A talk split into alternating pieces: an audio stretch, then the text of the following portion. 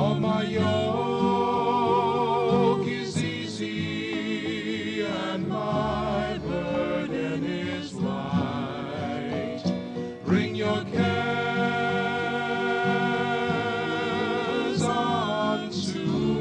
Archbishop Fulton J. Sheen Center for Media Evangelization in Ewing, New Jersey, welcome to Come to Me with Jim Manfredonia. Stay tuned for an hour of talk, reflections, and meditations on topics that are important to today's Catholics. And now, here is your host, Jim Manfredonia.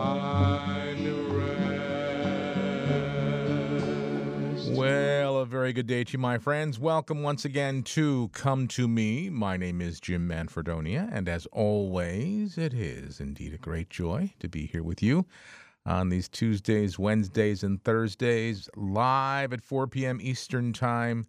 And uh, program repeats those same days at 10 p.m. at night on our radio stations um, and all of our audio platforms. And there's all kinds of technology now that's getting in the middle of all this, and I'm so excited. I, I'm bursting at the seams to want to tell you something, but I can't tell you yet. Ah, what a journey! Uh, happy March, right? March came in like a lion last night. How about that wind? Whew.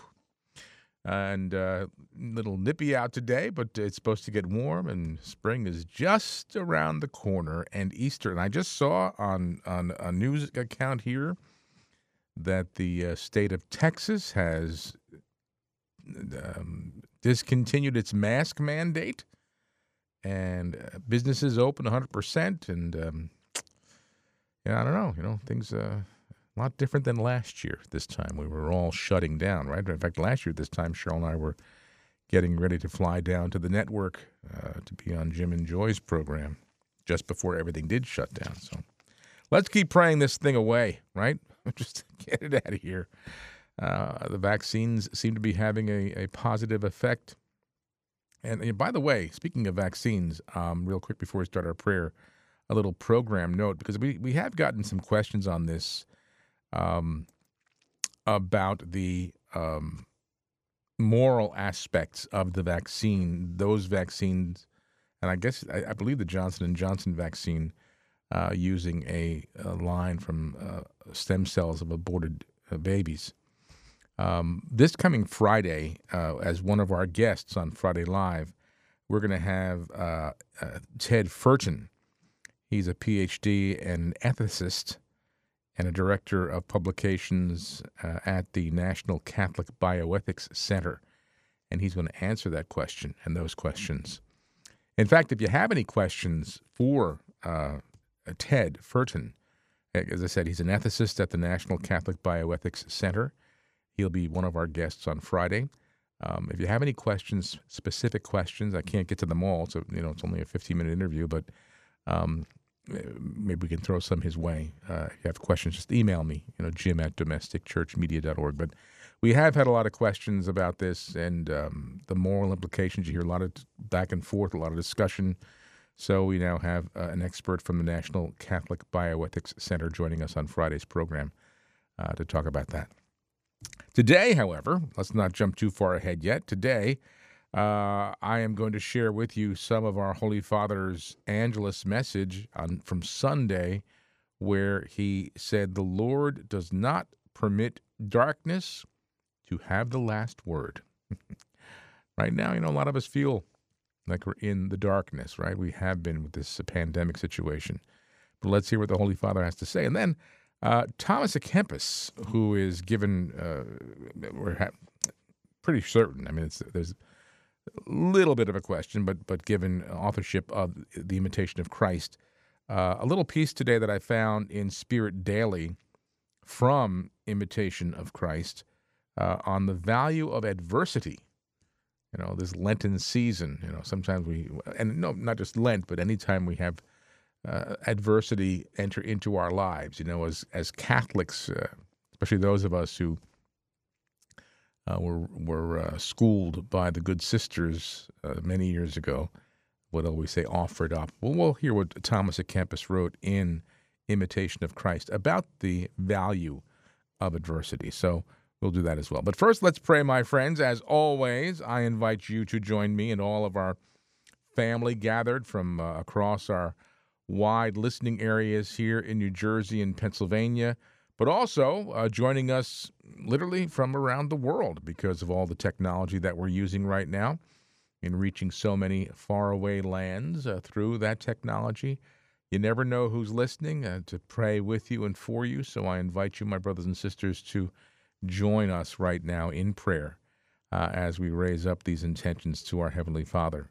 And we've been praying and we'll continue to pray this beautiful prayer of consecration, consecrating our families to the Holy Family of Nazareth. These are free to you. We want to give them to you, uh, courtesy of the Knights of Columbus.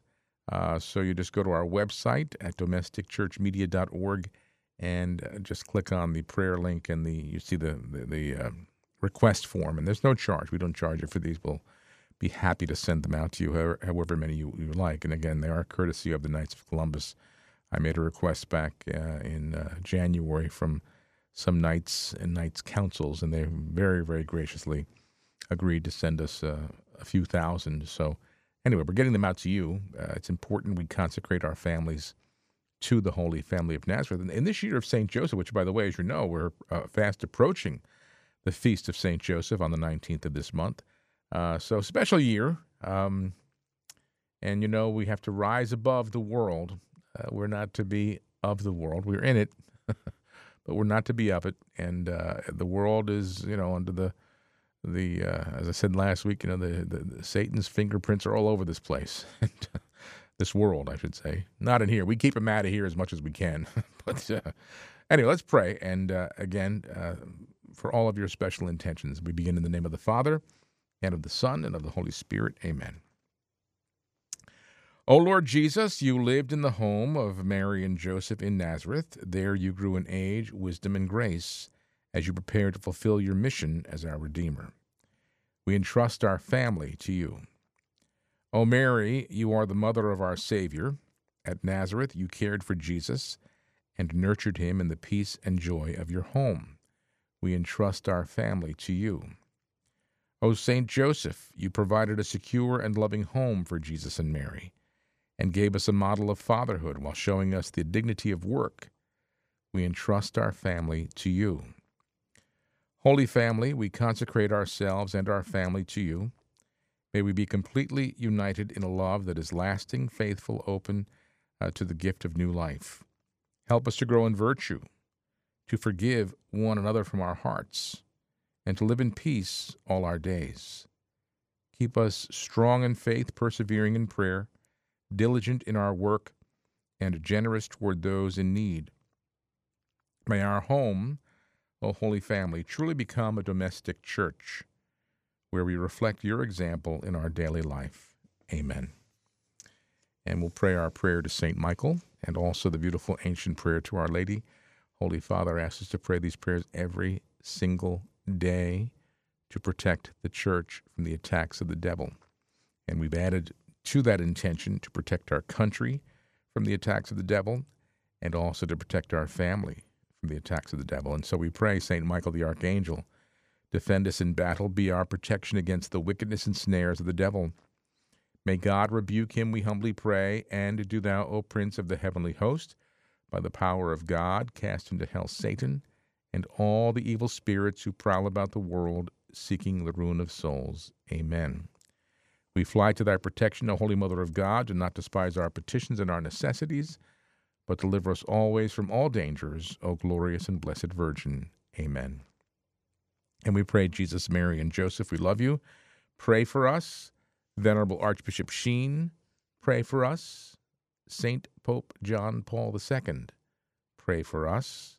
Our Lady of Good Remedy, pray for us.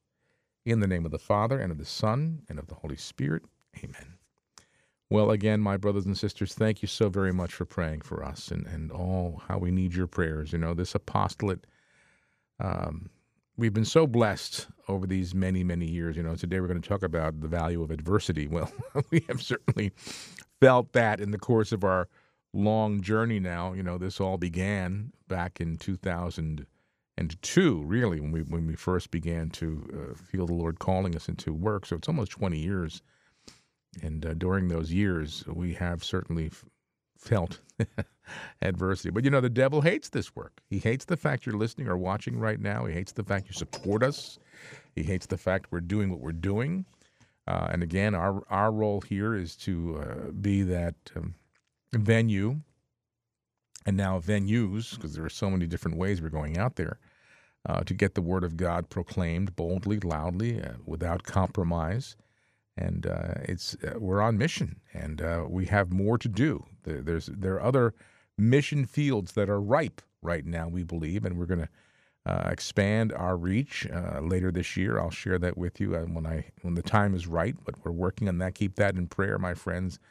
I am uh, very excited about this uh, next project that we're working on.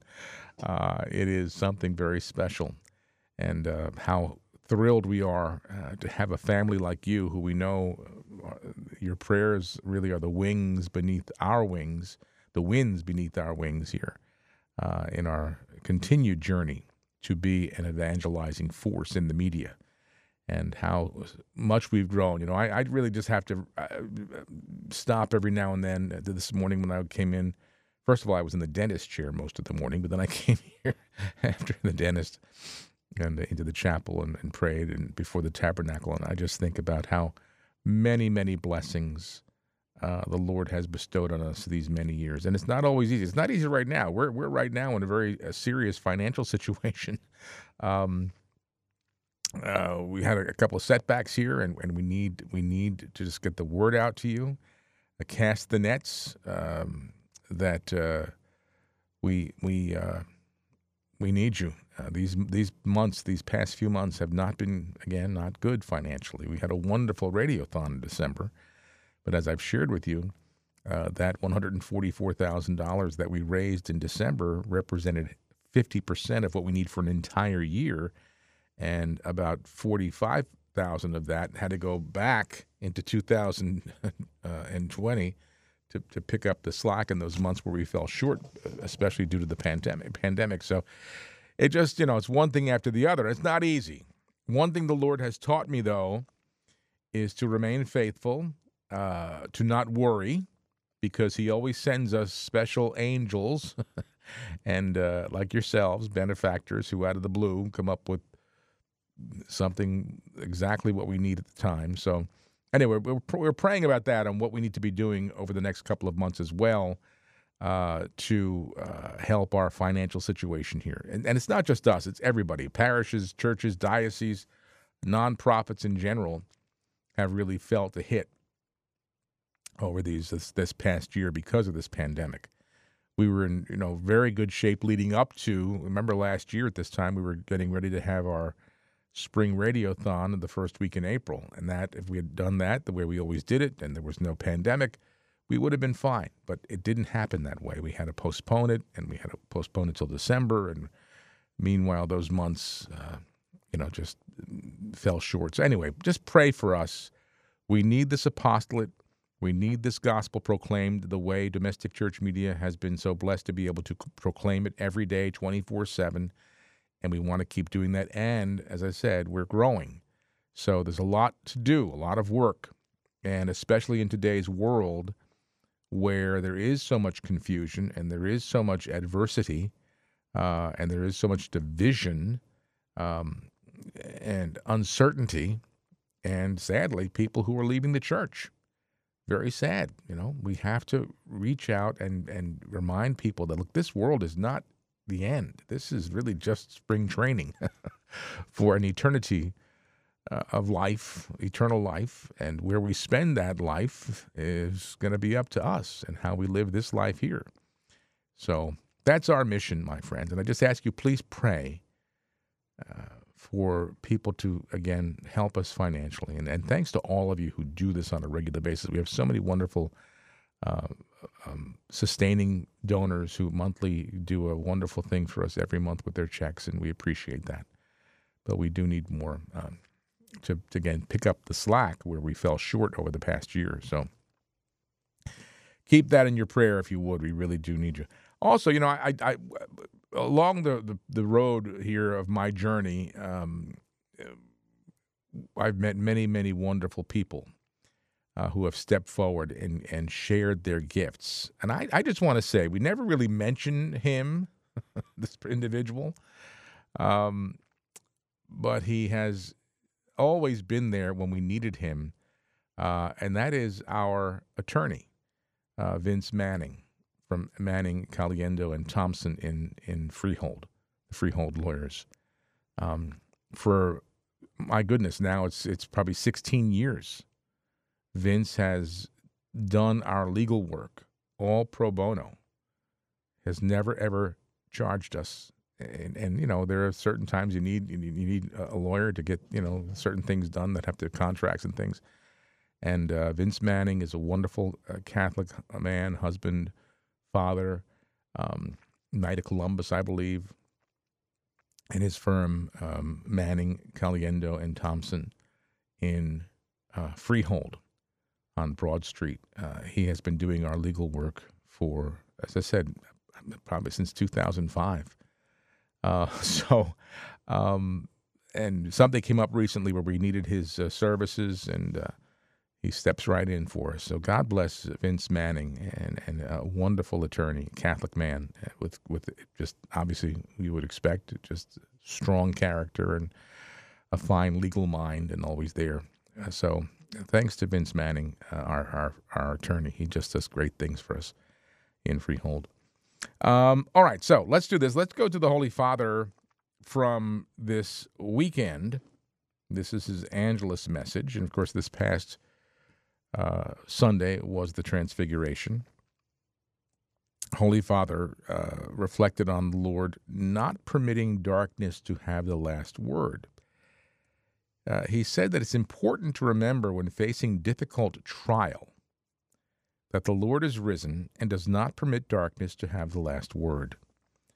He said, as uh, times at times we go through moments of darkness in our personal, family, or social life, and a fear that is there is no way out. You know, you know, the, and I don't know. I, I didn't, you know, I I never really uh, pre-plan all this.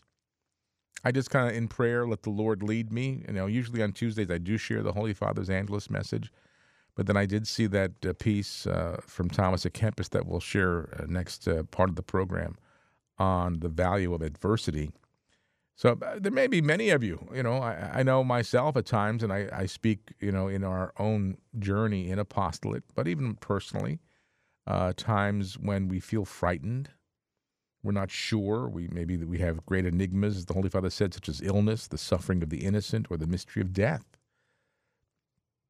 The pandemic has created, as you know, uh, situations where people are suffer- suffering financial stress, employment stress, um, uh, the fear of, of, of getting ill because maybe in, or you or family members are in that vulnerable category. Um, Holy Father said we need a different outlook, though, a light that illuminates the mystery of life in depth and helps us to interpret history, beginning with this paschal victory. The Holy Father uh, said that we as Christians are called to experience an encounter with Jesus so that, illuminated by his light, we might t- take it and make it shine everywhere. He said, lighting little light, igniting little lights in people's hearts, being little lamps of the gospel that bear a bit of love and hope. This is the mission of a Christian.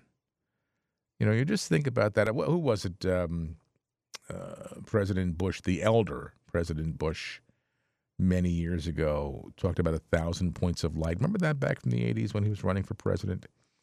Talking about a thousand points of light. We need a kinder, gentler nation my goodness, that couldn't be more true than today, right? Today, there's a lot of anger and hatred and uh, dissent and division and, and evil, really, a lot of evil uh, in the world today, and especially our country. There's it's so divided in so many ways, and we as Christians mustn't allow ourselves to get caught up in that. We are called, as Holy Father said, to be igniting little lights in people's hearts, to uh, being these little lamps of the gospel that bear a, a bit of love and hope. This is our mission on this earth as Christians.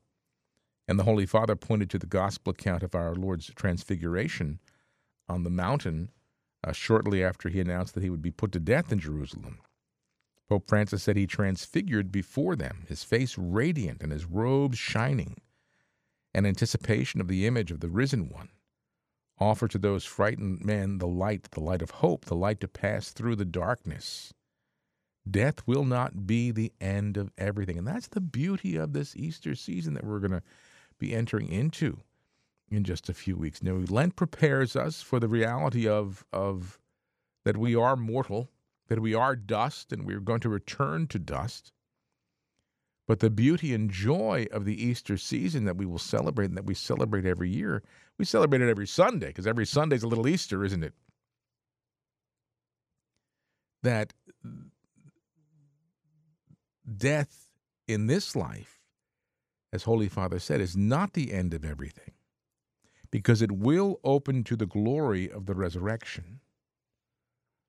I'm sure you all, having gone to Mass or watched Mass on Sunday, or the Vigil Mass on Saturday.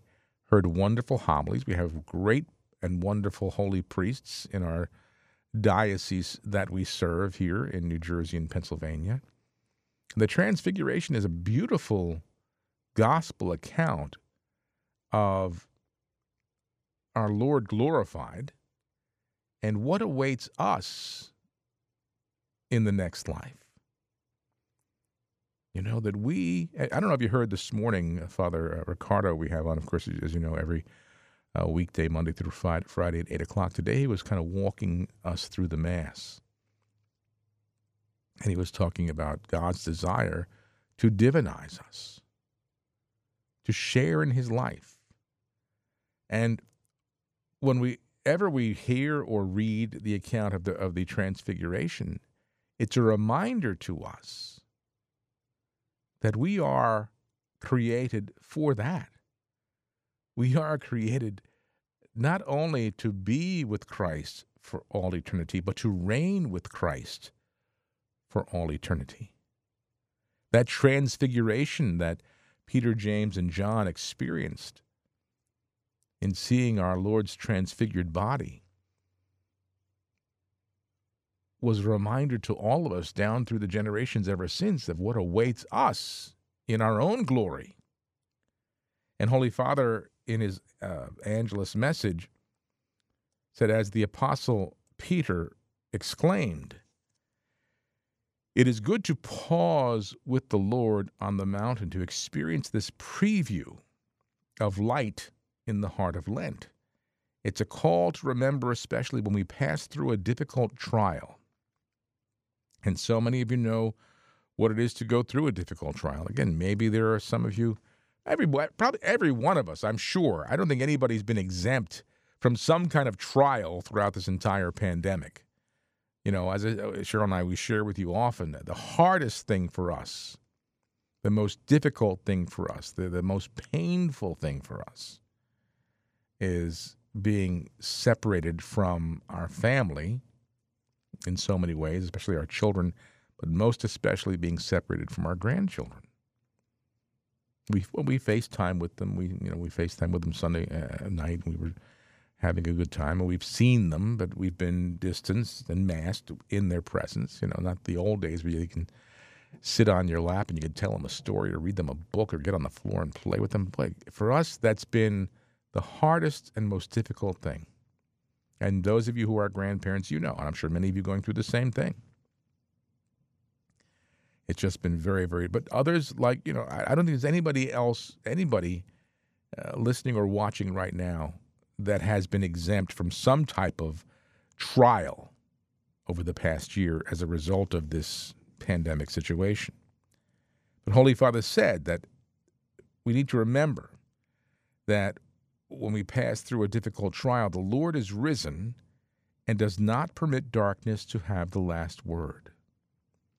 I, you know, I've always been pretty much of a, half, a glass half full kind of person, you know, optimist, always try to see the bright side of things, looking beyond the present moment and saying, okay, but it's going to get better.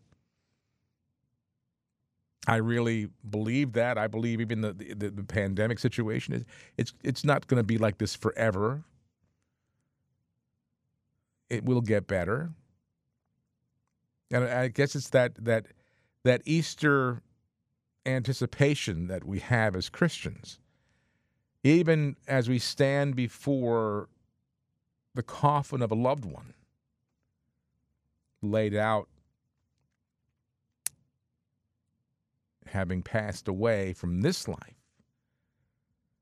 the, the promise and the hope and the joy that we understand not to be a, a, a, uh, fictional uh, situation, but, but something that is very real, that that soul of that individual lives on beyond mortal death and enters into eternal life.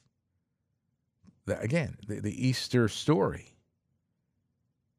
And Holy Father said that in the journey of faith, it is common to stumble when encountering the scandal of the cross and the demands of the gospel, which cause us to spend our life in service and to lose it in love rather than preserve it. The Pope warned against spiritual laziness, explaining that the Christian life is not just about experiencing a beautiful spiritual feeling in prayer.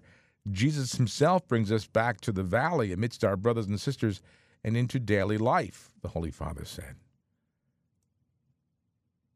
Praying never means avoiding the difficulties of life. After praying the Angelus, uh, the Holy Father asked for prayers for a number of intentions there. But this situation that we may find ourselves in right now, and that we all find ourselves in, in, in the pandemic, we're not exempt from it. We we all have to abide. I, I, I can't stand wearing those masks. I do it. We do what, we, what we're told to do, basically. You know, it's funny. We when, when Cheryl and I went away on vacation a, couple, few weeks ago, and we flew from here uh, to Arizona. Now we left here from the uh, Philadelphia airport on a Sunday afternoon, and it was a uh, Philadelphia airport was like a ghost town. Nobody there, basically and the plane we were on flying from Philadelphia to, to Phoenix, I, I, think that the flight attendant said there were 20 people on the plane. Now you you picture a, a, major aircraft, and there were 20 people on the plane. You looked around and you couldn't ba- barely see anybody. Way in the back, you saw somebody up, a few people up in first class. When we returned to come home, the Phoenix airport was packed, packed and you stand on those blue dots, you know, on the floor as you're waiting to check your luggage or check in or something. But you get on the plane, and our plane, our flight coming back, was filled. In fact, there were people on standby waiting to get on it. So you stand six feet apart in the airport, but you get on the plane and you're all shoulder to shoulder. It just doesn't make any sense to me. Anyway, we, we, we do what we're told to do. We, we abide by the mandates and all the other stuff but I don't like it. I don't like going to mass with a mask on. It's very distracting to me. All these things. So we all, and those are those are not real trials. Obviously, there's so many more people who have lost loved ones. Uh, uh, through the virus and that what a horrible tragedy that is. So, some of you going through that type of, of, of adversity and anguish, it's been a, a horrible year. But the Lord does remind us that even in this season of Lent, you know, the Transfiguration, the story of the Transfiguration, gives us that light of hope that awaits us all. That even though we are separated from loved ones in death in this life, that we will be reunited and we will live forever. There will be no death, no tear, no no separation. This separation that we have with our loved ones is temporary. We will see them again. It's that's real. That's true. It's it's it's not you know a supposition. It's not a possi- just a possibility. It's real. It's going to happen. And so this season of Lent that prepares us for the joy of the resurrection, that prepares us for the light of eternal life and what that means and what that brings to all of us. We saw through the reading of the Transfiguration on Sunday. And as Holy Father said, that our Lord in his great love for us, never permits the darkness to have the last word. That we may and will go through these dark periods, but our Lord will never permit that darkness to have the last word. So, those of you who are listening, watching, maybe in that place right now, you know in your heart it's tough, very difficult, but know the Lord is with you and He will not permit this darkness in your life to have the last word. Let's take a break. When I come back, we're going to go to, I found it in, it's in Spirit Daily today. Uh, I go there occasionally, and I, it's a uh, little piece out of Imitation of Christ from Thomas à Kempis on the value of adversity. So stay where you are, my friends. There is more to come on Come to Me.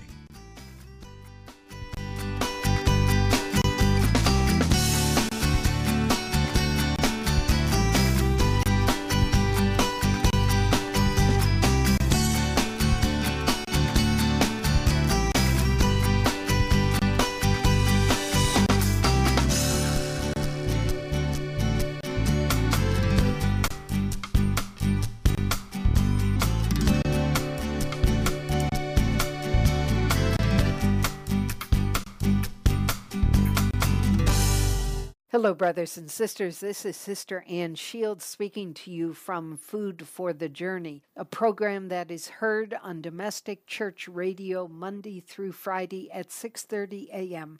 I want to encourage you to listen to that program, not because I'm doing it, but because I speak of the scripture readings for the day, and the Word of God is what gives us life. Brothers and sisters, today we need life. Have you downloaded the Domestic Church Media app for all your mobile devices? It's free and enables you to stay in touch with Domestic Church Media and all we have to offer. You can tune into our live broadcast 24 7 as well as listen to our archives and podcasts. And you can even watch our local DCM programs live on our YouTube channel or watch the archive programs all on your phone or tablet. In addition to all things DCM, you'll also have so many other resources right at your fingertips. The free Domestic Church Media mobile app also gives you the daily Mass readings, the Liturgy of the Hours, numerous common prayers and novenas, and daily saints of the day. And that's not all. The Domestic Church Media mobile app also includes the complete Catechism of the Catholic Church, the entire Bible, as well as multiple Catholic periodicals and newspapers like the National Catholic Register, Our Sunday Visitor, and so many others. Plus, you'll have access to all our local diocesan newspapers and so much more. Go to your app store today and download the free Domestic Church Media mobile app. We know you'll love it.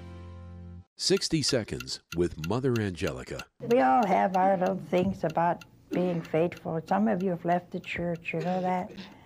You thought everybody there was being a hypocrite. You might as well go. Everybody that goes to church is a sinner. And some of you have left the church because you think, well, this man goes or that woman goes and they have this bad life. I'm not going to go. You go to church to receive the Eucharist, the body, blood, soul, and divinity of Jesus. You go to give him praise and honor. And you know why you go? You go because Sunday is the Lord's Day and you want to give it to him. I know there's a lot of reasons why some of you have to work, or you work night shifts, day shifts. Those are exceptions to the rule. But are we faithful in going to Mass on Sundays? You know, you give six days a week to your family, to yourself, to the world. Why can't we give one day to God? Isn't that strange how selfish we are? The people you know and trust are on EWTN.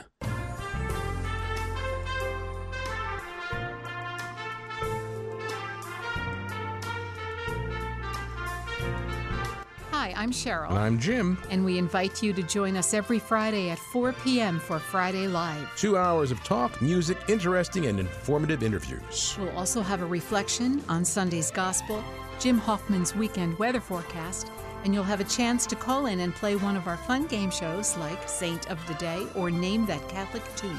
It all happens right here, Friday at 4 p.m. That's Friday Live, proclaiming the joy of the gospel, communicating hope on these domestic church media stations.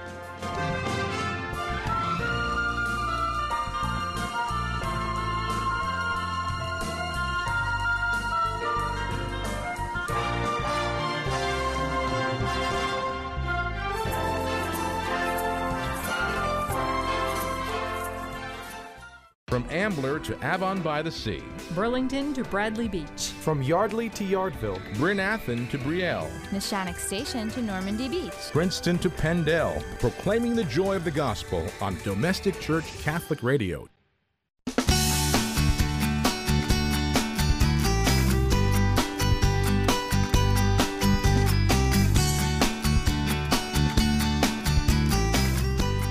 Welcome back on this uh, lovely March 2nd, uh, 2021. Uh, as I said, it came in like a lion last night, right? With all that wind howling outside, things blowing around. But that's March. And it will go out like a lamb. In fact, I think what what is uh, Easter is April 4th, right? I think Easter is April 4th. So, um, last day of March will be Spy Wednesday. Right? Good Friday is the first of uh, second of I'm sorry. Good Friday is the second of April, April second. Holy Thursday is April first. Be here before you know it, and we'll be. Uh, Cheryl and I were deciding. We, we, you know, we're not good at planting things. Every time we plant stuff outside, never seems to survive. But I've been into this. I've been really getting into cooking. I'm enjoying on Sundays making a Sunday dinner. I, so when Cheryl comes home from her, you know, her job keeps her out most of Sunday as a director of music, organist, choir director at her parish. So she's she's out all day and comes home. You know, I like to have dinner ready. So I've been really honing my culinary skills. But I uh, this past this past Sunday I made veal scallopini. I'm enjoying it. I'm having fun as I get older cooking.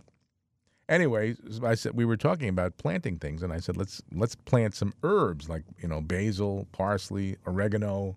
So we just go outside and pick the fresh herbs for my spices for my my uh, my meals. And I, when Bruce was here yesterday, Bruce and Linda, because he's got a he's got a real green thumb. Bruce has tomatoes and all kinds of stuff in his property, and he has all kinds of he they they grow the. So I was getting expert advice from Bruce yesterday but he's still going to have to pray for me because I'm, whatever we plant seems to die. so we'll keep you posted on that. I did mention to you, if you weren't here, um, this Friday on Friday Live, there's a fly. There's a fly. There's a fly on the control board that can't even fly. Can you see that down there? It can't even fly. It's just walking. I'll leave it alone, but it's, it's not long for this world. Um, this Friday, uh, on Friday Live, Cheryl and I are going to have as our guest. Uh, let me get the right email here because he just he just answered my email. Uh, Ted Furton, and Ted Furton is an ethicist uh, at the National Catholic Bioethics Center.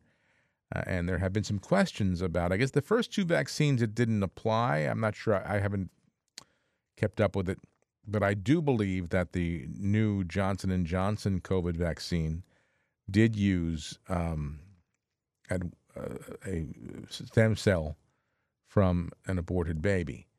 Um, but we're going to talk to Ted Furton, who is an ethicist at the National Bioethics Center on Friday. He'll be one of our guests uh, to discuss that. What are our moral obligations and the implications of that?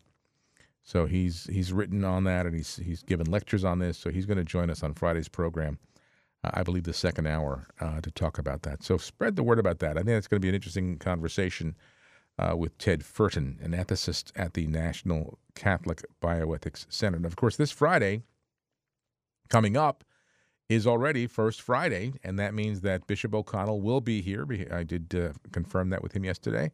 He'll be here for his program, The Shepherd's Voice, at 3 o'clock on Friday. Cheryl and I will be here from 4 to 6. Uh, Bill and George with the uh, Brothers in Arms will be here at 6 o'clock. And then Father Steve DeLacy with the Vocation Hour. So I like when we have that lineup of some local programs for you on First Fridays and all these wonderful volunteers. You know, they all volunteer to do what they do. And speaking of volunteers, I don't, I don't want to. There's so many to thank, you know, along in the course of a year. But another wonderful friend of ours um, who has done great work. I mentioned Vince Manning earlier, our attorney who does everything pro bono for us. Vince Manning uh, from Freehold is our lawyer, and he has for, for 15 years, 17 years, I think, has has been there for us when we needed him, and it's all pro bono. But another dear friend of ours who uh, every week, you know, when you send us uh, generously send us your donations and you get a response, a reply in the mail, a thank you letter. And uh, our good friend Jim Conway, uh, for years, has been maintaining our database and uh, generates those thank you letters and keeps track of all of that. And he's been doing that again on a volunteer basis, and he's he's you know done outstanding work. Our our database, by the way, our our, our donation database database is off site. It's not in our computer system. We use a third party so that it's it can't be compromised at all. So it's, it's very very safe and secure. But Jim maintains all that and does all that great work for us as well. So just our gratitude uh, to people like Jim Conway, Vince Manning, people who are in the back, in the, behind the scenes, who are volunteers and do outstanding work for us. It's, we couldn't do it without them. And as we grow, there's so much to do. In fact, I've, I've, been doing a lot of extra things here now in the in the station on our new project. That uh, it's a whole new ball game. So anyway, we'll talk more about that down the road. Let, let's uh, let's go to um, Thomas à Kempis. As I said, this isn't today's Spirit Daily, or I, I found it today in, in the Spirit Daily. Maybe, maybe it's been there a few days. I don't know. But this is an excerpt from Imitation of Christ uh, by Thomas à Kempis, this devotional book that has been considered for so many centuries that uh, one of the most influential works in Christian literature. And this was on, the value of, of adversity. Now, we talked in the first half of the program, sharing the Holy Father's words from Sunday regarding the transfiguration and the darkness, you know, that we all experience in the world.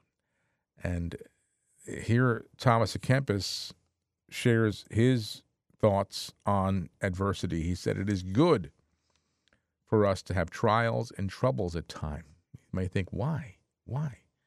Well, he said, For they often remind us that we are on probation and ought not to hope in any worldly thing. It's good for us sometimes to suffer contradiction, to be misjudged by men, even though we do well and mean well. Have you ever been there in that situation? Oh boy, you know. These days, especially, I think, you know, when people communicate, we were talking with our, was it Ann, Ann Garrido, who was our guest on Friday? Uh, uh, on proper uh, rules of engagement when you're online. You know, when you're when you're texting or emailing or writing comments on a Facebook page or an Instagram, it can be so misinterpreted because there's no inflection, there's no maybe even be a misspelling. How many times do I know with my fat thumbs, I've had to go back and correct some of my words because, or uh, you know, I, I ask a question and uh, instead of putting a question mark, I hit an exclamation point and it seemed like an angry statement as opposed to an inquisitive statement. All these things, right? So we could be misunderstood very easily, misread. Thomas à Kempis is misjudged. This is this is this is a good thing. This could be a good thing because these things help us to be humble and shield us from vainglory. When to all outward appearances men give us no credit, when they do not think well of us, then we are more inclined to seek God who sees our hearts. Therefore, a man ought to root himself so firmly in God that he will not need the consolation of men. Didn't our Lord say that? You know, don't worry about what men say. How many times in the course of your life have you been misunderstood?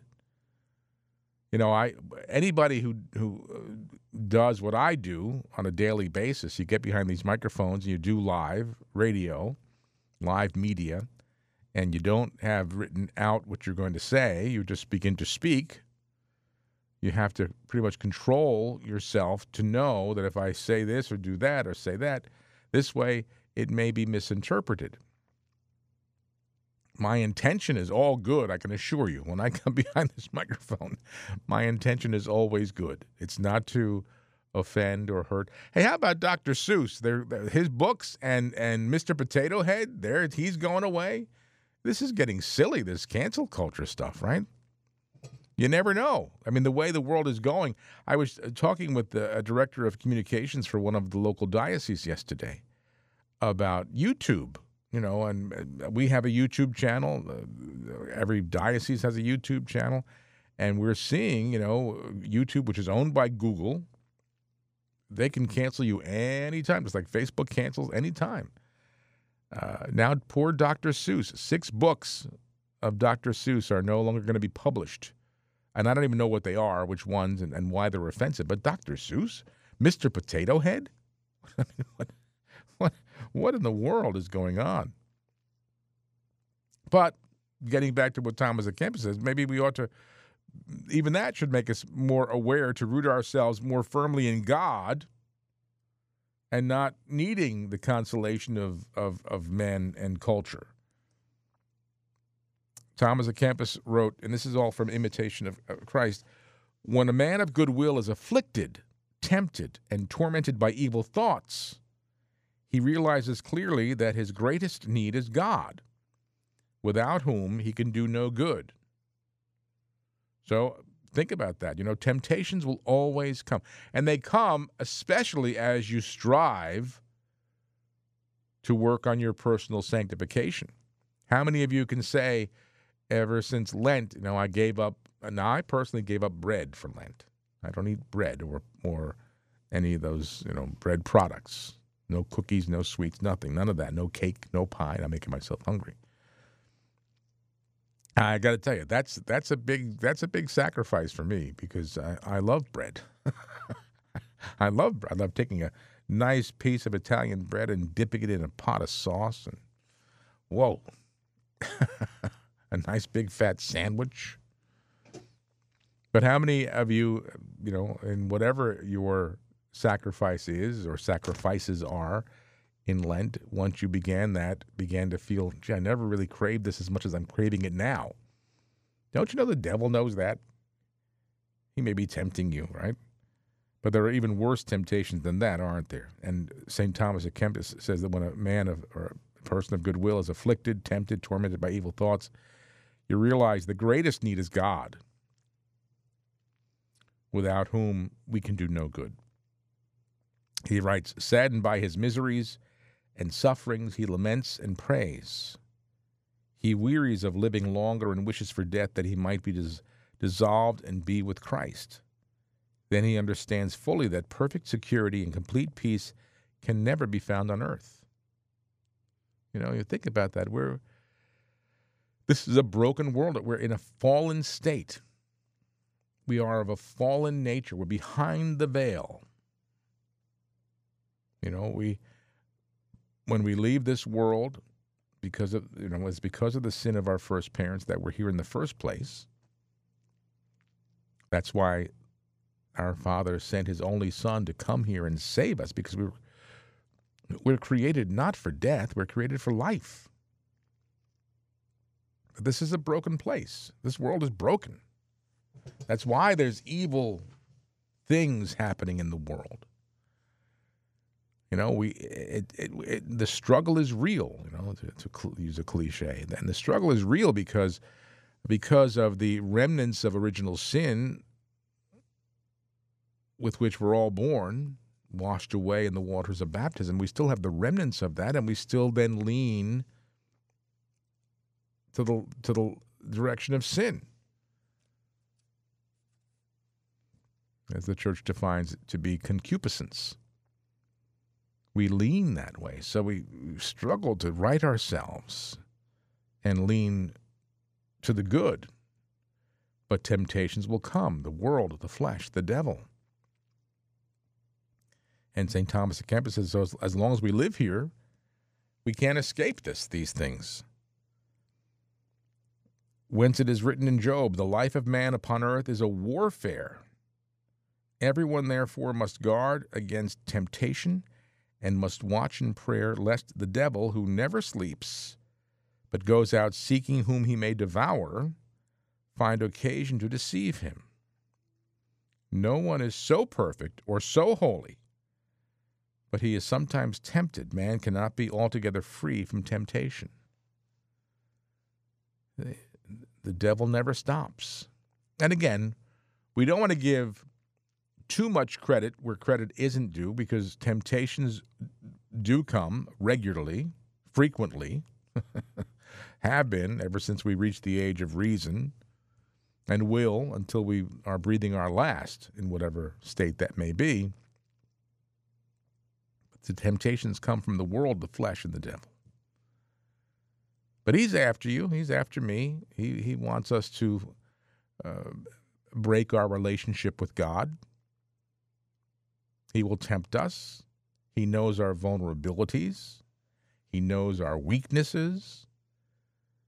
And he always comes at us at our most vulnerable point. He knows exactly when to strike. That's why it's always very dangerous for us to allow ourselves to be put in occasions of sin. If you know that you're going to be in a situation that may bring on a strong temptation, don't put yourself there in the first place. You know, and he may be trying to reason with you, and, and he's always lying to you. He never tells the truth. He's always looking for an occasion to deceive, just like he did with Adam and Eve. And he's been doing it ever since. But we're never going to be free from temptation, it's always there. St. Thomas Kempis says, Yet temptations, though troublesome and severe, are often useful to a man, for in them he is humbled, purified, and instructed. He said, The saints all passed through many temptations and trials to profit by them, while those who could not resist became reprobate and fell away. There is no state so holy no place so secret that temptations and trials will not come. Man is never safe from them as long as he lives, for they come from within us. In sin we were born. When one temptation or trial passes, another comes. We shall always have something to suffer because we have lost the state of original blessedness. and it's a, a lifelong struggle, isn't it? It's and it will be. We're always going to find ourselves faced with these temptations, and as Saint Thomas Kempis says, that we're never safe from temptation as long as we live because the temptations come from within us. That's why they say even even images. You know, if you uh, allow yourself to view an, an image that you shouldn't be viewing, an impure image, image of something that you know will tempt you. The image stays there, even though you may close the whatever it is you're looking at. The image is still there. So the idea and the, the key is don't look at the image in the first place. Don't allow yourself. And it's tough these days. You know, there's just so much um, impurity in the world and immorality in the world. And, uh, you know, if you're watching television or even driving down the highway and see a billboard, I mean, it's like, whoa, what are, what are we becoming? But St. Thomas Kempis says that when, when one temptation comes in this life and passes, another one comes right after it. And he said, Many people try to escape temptations only to fall more deeply. We cannot conquer simply by fleeing, but by patience and true humility, we become stronger than all our enemies. And a key here, too, my friends, is the, the great sacrament of reconciliation. And we receive that sanctifying grace, we become stronger spiritually. It really does strengthen us. Frequent confession is important. Frequent reception of, of, of Holy Communion is, is important because these beautiful sanctifying graces that we receive build up our immunity, if you want to call it that, since we're talking about immunity these days. You know, the frequent, frequent reception of, of uh, Holy Communion and frequent confession help build up our defense against these temptations. Just like anything, just like viruses are all over the place, right? Cold viruses, flu viruses, COVID, whatever it is.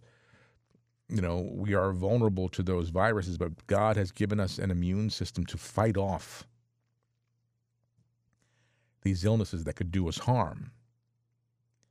And the sacraments on a spiritual level, by sanctifying grace, put in us, in our immortal soul, a defense against those temptations that will come our way. It builds up our defense.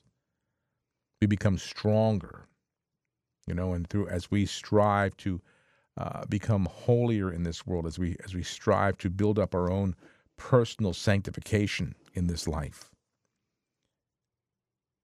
through the reception of the sacraments and the graces that we receive, that builds up our strength against those sacraments. So temptations will always be there. Temptations will always come. They have been coming in our life ever since we, as I said, reached the age of reason and, and understood right from wrong. The devil from that moment will say, okay, I want you, I want you, I want you. There's no getting around it, there's no avoiding it. I'm sure even the holiest of men and women living in monasteries in silence face strong temptations. It's inevitable. But as St. Thomas Kempis said, these things help to humble us, they instruct us, and they purify us. So there is value to this type of, of adversity in life, temptations, darkness, struggles, you know, they strengthen us. They make us see that the world is not where we're supposed to be, that our true uh, destiny, our true destination, you know, our ultimate citizenship is in heaven with Almighty God. And the devil can't stand that. He wants us, he wants our souls to be eternally separated from the love of God the beauty of this time of year, of Lent, reminds us of that, that we are all going to face death. We are all, in the course of our journey, will be tempted to sin, to, to fall away from God's grace. But to be strong in that and to get closer and grow closer and more dependent on God for that salvation that awaits us. Okay, I got to go. Enjoy the rest of your March 2nd. I'll be with you again tomorrow, God willing, at 4 o'clock live here on these domestic church media radio stations and all of our other platforms. Have a great rest of your day. Thanks for being a part of my day. My name is Jim Manfredonia. Thanks for listening. God bless you, and God love you.